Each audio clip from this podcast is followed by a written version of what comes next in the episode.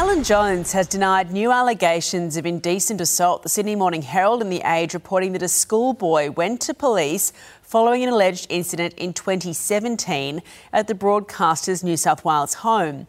That's despite the New South Wales Police Commissioner saying on Friday that no complaints have been received about Mr Jones. Last week, the 82 year old said he would launch legal action after an initial report detailing allegations from multiple men.